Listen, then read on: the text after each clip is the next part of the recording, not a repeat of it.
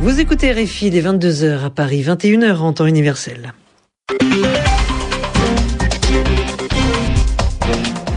Sylvie Berruet. Et c'est l'heure de votre journal en France et facile présenté avec Grégory Lesca. Bonsoir Grégory. Bonsoir Sylvie, bonsoir à tous. Le Japon a peur d'un grave accident nucléaire après une explosion dans la centrale de Fukushima dans le nord-est du pays ravagé par le tsunami. Ce sont des scènes de désolation. Les secours internationaux sont en route. Au Yémen, la police a chassé les manifestants qui occupent une place de la capitale depuis plusieurs jours. Cinq personnes ont été tuées. Rugby et une victoire historique de l'Italie sur le 15 de France dans le tournoi Destination. À Rome, les Italiens ont gagné 22 à 21. Les chances de victoire des Français dans ce tournoi se sont envolées. Le journal en français facile. Le Japon est comme assommé, choqué au lendemain du tremblement de terre et du tsunami. Le dernier bilan fourni par la police est de 1800 morts, mais 10 000 habitants d'une ville située près d'un port sont portés disparus. Euh, plusieurs centaines de corps ont été découverts par l'armée dans un autre port. Entre 200 et 300 cadavres ont été trouvés sur une plage de Sendai balayée par le tsunami. Et à Tokyo, c'est un peu comme si le temps s'était arrêté. Les rues sont désertes. Cornelia vit dans la capitale du Japon. La ville est assez calme. Mais euh, il y a eu là depuis euh, donc le début du tremblement de terre, les, les, programmes télé sont complètement coupés et l'information est en continu sur euh, l'évolution de la situation. La ville est, très calme en fait. Bon, ils sont tous en train d'appeler leur leur famille et tout ça, mais sinon la ville est un peu comme suspendue quand même. Une expression de suspension. Il y a quelque chose dans l'air quand même qui fait que les gens sont plus réservés, qu'il y a quelque chose, quoi. Tout le monde est un peu inquiet. Il y a, un sentiment de, de, il s'est passé quelque chose, quoi. Il y a eu un, moment et donc on ne sait pas trop comment comment réagir. Et puis avec les informations qui continuent à, nous arriver en permanence à, la télé, il y a un espèce de, de, recul par rapport à ce qu'on fait d'habitude. Il y a des répliques là, elles sont elles sont douces. Il y en avait une ce matin un peu plus forte euh, dans sur Tokyo, mais il y a toujours des répliques, de légères secousses. Euh, Des propos recueillis par Georges Abou. 50 000 soldats et secouristes japonais sont mobilisés. Ils tentent de retrouver des survivants. Le Japon attend dans les prochaines heures les premiers secours internationaux euh, des équipes envoyées par la Nouvelle-Zélande, les États-Unis, la Corée du Sud ou le Royaume-Uni font route en ce moment vers le Japon. Et maintenant, les Japonais connaissent une autre peur, celle d'un grave accident nucléaire.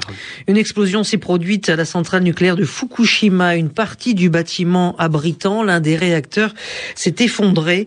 Des employés de la centrale ont été blessés.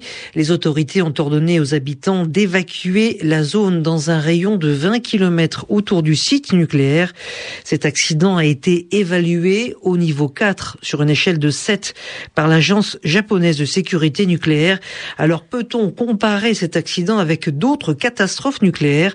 Laurence Théo a posé la question à Bernard Laponche, docteur en physique nucléaire. Du point de vue de la nature de l'accident, ce qui est le plus proche, c'est l'accident de Three Mile Island aux États-Unis, où il y avait eu le même phénomène, c'est-à-dire euh, la panne de refroidissement du réacteur, donc début de fusion du combustible, mais euh, formation d'hydrogène, le même scénario, mais la bulle d'hydrogène n'a pas explosé. Et donc euh, l'accident a été limité à l'intérieur du réacteur, c'est-à-dire le, le, réacteur a été complètement détruit par cette fusion, mais il n'y a pas eu de matières radioactives qui se sont échappées parce que justement cette, la cuve a tenu et l'enceinte a tenu. Donc il n'y a pas eu d'explosion.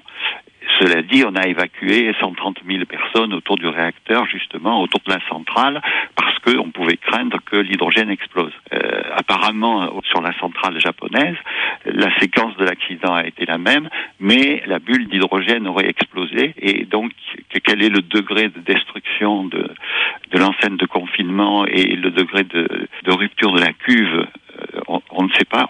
Et deuxièmement, est-ce que le, cœur euh, a fondu ou va fondre complètement? À Tchernobyl, c'est un autre type de réacteur, donc c'est une autre séquence accidentelle avec la même cause, c'est-à-dire que le système ne fonctionne plus et donc il y a fusion du cœur, mais par un processus différent.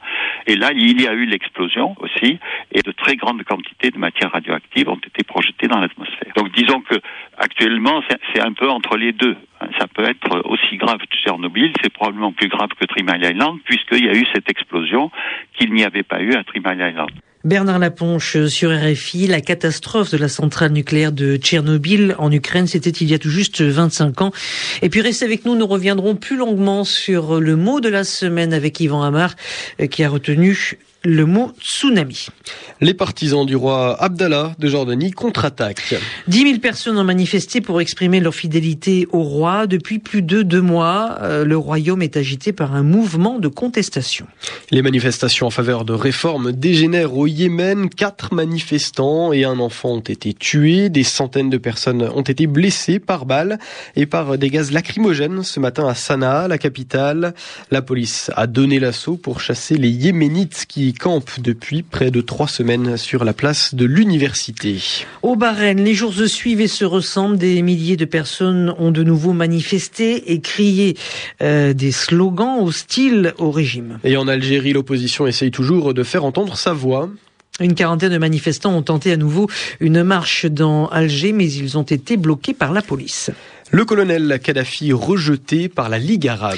Au Caire, les pays de l'organisation ont tenu une réunion consacrée à la révolte libyenne et la Ligue arabe estime que le régime de Kadhafi n'est plus légal en raison des crimes et des violences commis contre le peuple. Elle demande la Ligue arabe à l'ONU de mettre en place une zone d'exclusion aérienne, l'objectif étant d'empêcher l'armée libyenne de bombarder la population. Cet appel est salué par Abdel Hafiz Gouga, le porte-parole du Conseil national de transition qui représente les rebelles de Libye. La décision qui a été prise par le Conseil de la Ligue arabe consiste à soutenir l'idée de l'instauration d'une zone d'exclusion aérienne en Libye, ce qui répond à la volonté du peuple libyen et nous saluons cette décision de la Ligue arabe. En ce qui concerne la question de la reconnaissance, nous avons demandé par le biais de notre émissaire au Caire que la Ligue arabe puisse traiter sur le plan politique avec le CNT, considéré comme étant l'émanation de la volonté du peuple libyen. Nous avons accueilli la proposition de l'Union européenne d'être leur interlocuteur politique et cela est un pas vers la reconnaissance totale du Conseil national de transition. Nous acceptons la même démarche de la part de la Ligue arabe. Il répondait à Donaigle Du et nous terminons ce journal en français facile avec Yvan Amar qui nous explique le mot tsunami. La catastrophe naturelle qui frappe le Japon nous fournit malheureusement le mot de la semaine, c'est tsunami. Un mot qui maintenant nous est familier en français, mais pas depuis très longtemps. En particulier, le mot, on l'entend depuis décembre 2004, depuis ce désastre majeur qui a ravagé tant de côtes en Indonésie, en Thaïlande et ailleurs, d'ailleurs en, en Asie. Alors, à l'époque, on a parlé du tsunami. On n'a pas parlé d'un tsunami, on a dit le tsunami.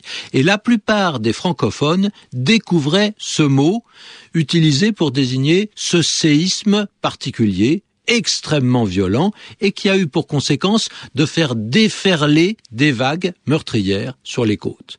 Alors, en général, on utilise l'expression tremblement de terre lorsque ces accidents touchent des villes. Les manifestations les plus spectaculaires euh, de ces drames sont alors des effondrements de bâtiments. Les villes s'écroulent. Mais pour ce séisme de la fin 2004, le danger venait de la mer et les limites de la mer avaient changé. Elles déferlaient sur les terres. Donc on a utilisé ce mot spécial pour un désastre spécial. Le mot, lui, est d'origine japonaise. On l'emploie en japonais à propos d'un raz de marée dont l'origine est un tremblement de terre. Alors, ce n'était pas la première fois qu'on parlait de tsunami en français. On l'a employé, paraît-il, depuis les années 20, c'est-à-dire depuis le, le, début du XXe siècle. Mais c'était un mot de spécialiste, alors que la catastrophe de 2004 en a fait un mot que tout le monde comprenait. Depuis, il a été largement réemployé à propos d'autres catastrophes. Alors aujourd'hui, on ne dit plus le tsunami, il ne désigne plus le désastre de 2004, on dit un tsunami, et le terme s'emploie comme un nom commun, ce qui fait qu'on a pu l'entendre depuis hier pour renvoyer à ce qui se passe en ce moment au Japon. Merci Yvan Amar, c'est la fin de ce journal en français facile, il est 22h passé de 10 minutes à Paris.